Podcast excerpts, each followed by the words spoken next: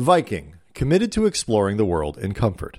Journey through the heart of Europe on an elegant Viking longship with thoughtful service, cultural enrichment, and all inclusive fares.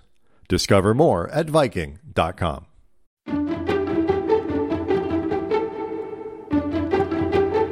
I'm Barbara Taylor Bradford. I'm a novelist. I was a journalist. I'm still a journalist. I love writing, and that's why I've written 36 novels.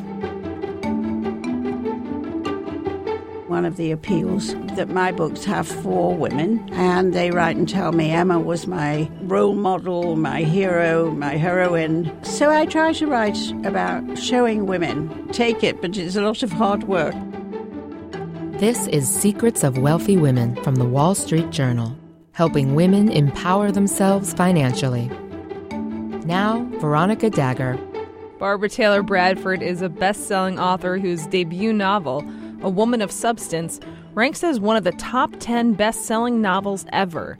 She explains how her love of writing from an early age empowered her to forge ahead as a journalist and to eventually become one of the most successful novelists of all time. Barbara, you spent some of your childhood in an air raid shelter. How did you cope with that?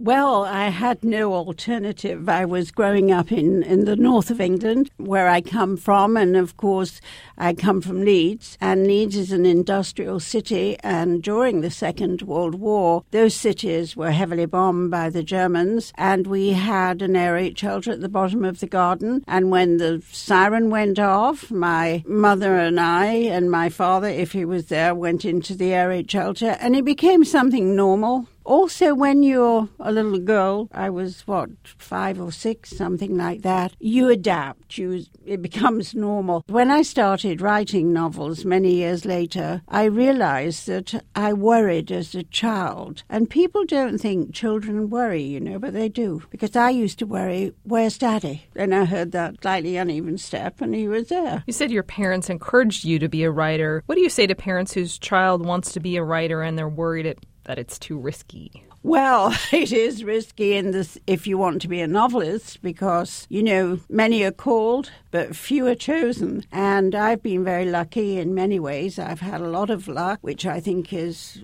does play a role. Um, I say you can't stop somebody doing what they want to do. And if that is what they want to do, they at least have to try. I always wanted to write fiction, but I was smart enough, you know, as a teenager to know yes, you want to write a novel, but can you and will it be published? So I set my, my goal as being a journalist, and I got a job on the Yorkshire Evening Post in the typist room, and was six months later, I was a junior reporter. And that's called Drive ambition, and determination. I heard you left school at 15 to work at the paper. What was it like to be a girl in the newsroom then? I must say that they were very reluctant to have a 16 year old girl in a reporter's room. They resented the fact that they couldn't swear, use four letter words, and had to be careful what they said because down there there's a child. so I, I once said to after a few weeks, why don't they like me to one of the other reporters? And he said, It's not that they don't like you, it's because you're a girl, they can't use four letter words. He said, But keep your head down and do your work, and then they'll settle down. And they did.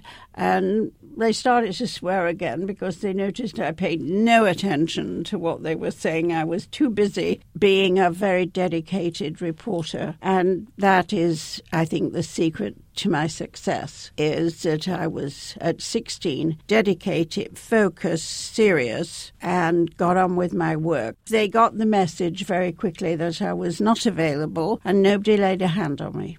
But I was told, don't you encourage anybody, and I didn't, and it worked for me. You suffered two miscarriages in your 20s. What's your advice for other couples going through the same struggle? I think once it's, it's awful, but you think, well, maybe next time I get pregnant, I, I will be fine. And I wasn't. And I think the second time was very devastating for me because I was in my late 30s. And there were two ways to go. Uh, let it control me, the sadness and the worry of not having a child and wanting a child, because you do if you're in love with your husband and he wants a child. I chose not to worry about it, Veronica. I thought, I remember thinking along many years ago now, either it will control me, this sadness and this worry, or I can get over it and hope I get pregnant again and just get on with my work. And I went on to lead a good life. Read you started four novels and then stopped and then eventually published your first. What motivated you to finally finish the first? Well, I've wanted to write a novel since I was young. I've never written fiction again since I sto- sold that story. I've started four novels that I haven't finished. Why? I really interviewed myself. I sat down with a yellow pad and thought, what kind of novel do you want to write? Where do you want to set it? What countries should it be in? Who is the main character? What is this book about? And I came up with the thought that I want to write an old fashioned, traditional family saga. And Emma Harte came into my head with a, a, woman with no name came into my head who starts with nothing and becomes a great tycoon. And many years later, I realized that A Woman of Substance, my first novel, but that's where it came from the sudden decision to do write a story about a woman who achieved something. And as when I was think, making that list, I thought, yes, I want to write a woman who becomes a woman of substance. And I didn't realize until a few days later that there was my title. And I've been writing about women uh, who do go out and achieve things. And I think that that is one of the appeals that my books have for women. And they write and tell me Emma was my role model, my hero, my heroine. So I try to write about showing women take it, but it's a lot of hard work. Speaking of successful women, how can women be successful and not worry about their husband becoming resentful, especially if the woman makes more money? Well, I, I suppose that is a worry, but I, I was, I'm lucky in many ways with Bob. We've had a long marriage. We've been married 54 years. We are still two peas in a pod. We've grown very alike, I think, over the years. I do think there can be resentment about fame. Um, which you can't help if you become famous. It's really you're famous because of what you've done, not because you went out to try and become famous. Um, fortunately, he was a successful movie producer, and of course, he then started to make my books into miniseries and movies of the week. So it became a partnership in a different way. I think you've got to keep your own sense of you, you who you are and as a woman. And I'm a strong woman, and a lot of men and I would not get along because I don't, but I don't have a man who wants to boss me around. I think that's another thing. Try and cope with it. They're very different. They do want mothering, do a bit of it, and do your own thing. Go out, go for a walk, go to the hairdressers, go shopping. How has being wealthy helped you achieve your other life goals? Well, I suppose it's better to have money than to be broke, you know, but I was always fortunate in that I didn't really have, I married a man who could support me, and that, but I, I didn't necessarily. Look, I don't write for the money. Of course, I love the money. Don't misunderstand me if you set out wanting fame and, and fortune, you might not get it. You've got, I knew that I had to write a novel and keep writing novels to keep my sanity, to achieve what I felt I could achieve, to have the gratification of creating something of my own that I had done. And it's really nice as a woman to have your own money because it gives you a certain amount of independence and security. Well, I suppose it's changed my life because if I want to buy something, I can go and buy it and I don't have to ask my husband. But I don't dwell on money a lot, Veronica, because I suppose I know I can always make it, and he makes money as a producer. I think it's allowed me to be philanthropic. I, I, do think in life, I was brought up as a young woman to, by my mother particularly, to give back if you could, to help other people. Um, I've given to quite a lot of charities in this city, and so has Bob. Literacy Partners, um, the Landmark Conservancy, um, uh, children's charities, and PAL, is one of my charities, which is Police Athletic League. We we actually do lunches and dinners to raise money to create places where underprivileged children can go at the end of the afternoon from when they leave school. So I think it's allowed me to give back and to help people um, to achieve what else. I, I can't think of anything special. What's the most important lesson you learned about investing money? to get the right advice. I I believe that people should do. I don't want to do all the jobs in my life. Let me put it that, that way. I really don't want to clean the house or cook the food. Um, I have people to do that because I have to sit at a desk for ten hours a day thinking because it's mostly take my time is taken up with thinking. I write very quickly, but a lot of thinking goes into a lot of thought has to go into characters and settings and plot lines. So I don't want to be the housekeeper. I don't want to be uh, the person that serves dinner. Um, I want to be a writer, and that's what I do. I don't want to be a broker. I don't want to be an investment banker. I don't want to be my own doctor. I'm I'm very good at separating myself. You know, there are a lot of people want to they can't delegate. So let's say I'm good at delegating those things I don't want to do, and one of the things I don't want to do is lose money. So not to lose money is to have the right people who invest it for you.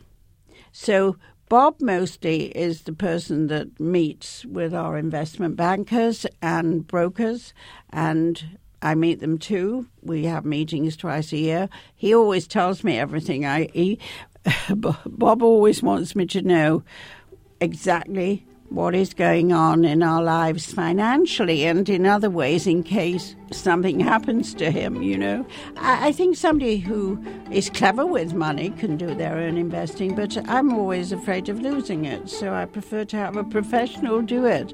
And it works for us. We we haven't we've lost at times, but you do. That's the way the market is. It goes up and down.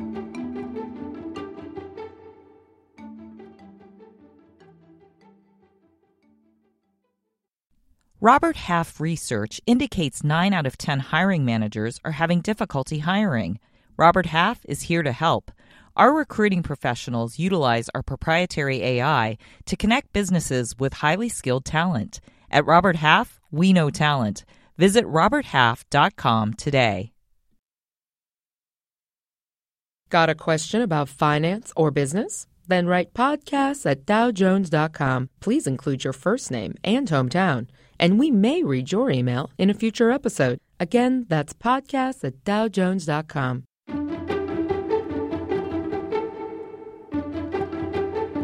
You're listening to Secrets of Wealthy Women from the Wall Street Journal. I read you don't buy cheap clothes. Explain. Well, I think cheap. I had a friend when I was a young girl who said, I can't afford to buy I'm too poor to buy cheap clothes. And I said, What do you mean? She said, I have to. I'm too poor to keep buying them. I have to save up to buy one good thing and it's going to last. I, I buy t shirts and things like that, but when it comes to clothing to go out in, and I wear cotton pants and a t shirt to work, I, because they last longer. You know, I could take this coat, which actually was t- t- made for me, um, and I could roll it in a ball and throw it in a corner. But when it came out and was steamed, it would be perfectly new because it's very good quality and it was very beautifully made. It's um, it's practical to buy good clothes and have less, and maybe put a scarf and have a bag or accessorize. I, I tend to wear very plain clothes anyway because I like I like to be able to wear scarves and a nice nice bags. I love bags. Bags and shoes are my downfall. In 2007, you were given a prestigious recognition by the Queen of England. What, what did that feel like? I said to Bob, I wish my parents were still alive. And he, he said, he went like this. And he said, No, I think they're looking down. They're, they, they know. I was thrilled. It's not, a, as I said to, to a press person afterwards, they said, What was it like meeting meeting the Queen. I said, I was thrilled. You don't meet the Queen every morning at 11 a.m., whatever the time was. I think it was about noon. I was thrilled and, of course, struck by now, seven years ago, and she's now 92. So she was in her mid 80s, right? She is so strong. This is the thing that I was amazed when we were waiting outside. There were other people getting various honors. Um, I saw her walk in, and she walked in very strong and with a handbag, of course. She's always got that black handbag. And she got up on a little platform and put her bag on the floor next to her chair and sat down for a moment. And I thought, wow, she's really strong and steady on her feet. She was charming. She's got a great sense of humor, I'm told. And when it was my turn to go. You you have to you go from another place where I saw walk in. We, they moved us and took away my handbag, and I said, "Why are you taking one of the courtiers?" And I said, "Why are you taking my bag? There's not a gun in it. You know, I'm, I usually have this facetious." comment to make. And he said, No, but you might have a lipstick. And somebody once dropped a bag and in with the Queen, and the lipstick was rolling around, and the and he said, "So we take all women's bags, but you'll get it back after you've seen the Queen." So I walked down the red carpet, and she was standing on her platform because she's just uh, about four nine, I think, maybe she's tiny, and they put. Uh, a sort of, I can only call it a silver bar. I don't think it was silver, but it was that colour uh, pinned on me, and she actually hooks the medal on you. Because can you imagine her trying to? She might stick you with the pin of the medal. So she, the medal is hooked on you. Normally, it's closed because a medal has. It's a medal that has a, a clasp like a brooch. So it's you. You pin it on yourself, but it was closed, and she hooked it on and she she shook my hand and she said, "I know you've written a lot of books, Mrs. Bradford."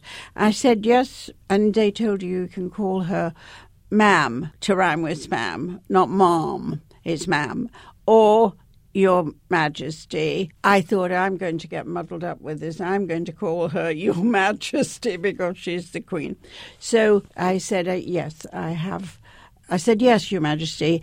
And a lot of them have about are about English history. And she sort of looked at me like this, and I saw these blue eyes. It was kind of get very mischievous, and a laugh was coming, you know, but she didn't laugh. She said, Oh, that gives you endless possibilities. and as I looked at her, I thought, is she thinking about all of the heads that have rolled through for a throne or her dysfunctional family?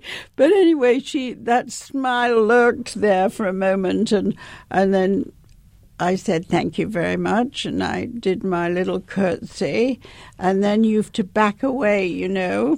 And I, frankly, I was have you ever worn a pair of patent leather shoes and you know how they stick? I thought for a moment I wasn't going to make it back, back backing off, but I did.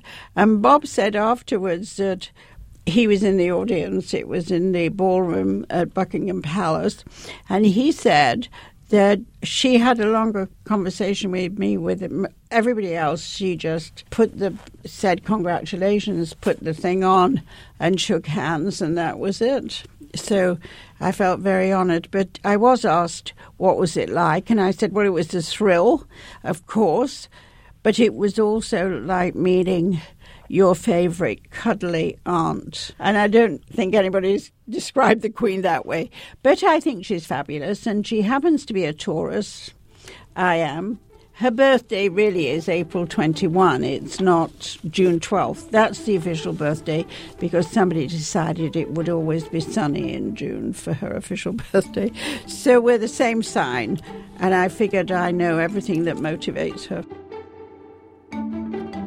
Time now for your secrets. I'm Barbara Taylor Bradford, and my money secret is this I don't let it influence me in as much as I stop working. I'm never going to stop working because I do the work I love, and that's what it's all about.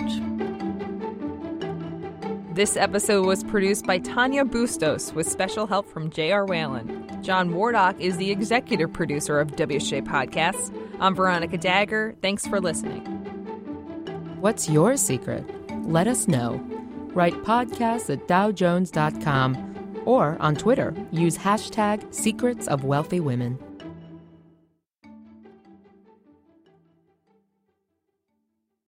This message comes from Viking, committed to exploring the world in comfort.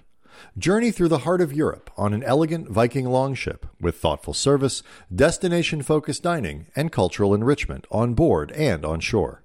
And every Viking voyage is all inclusive with no children and no casinos. Discover more at Viking.com.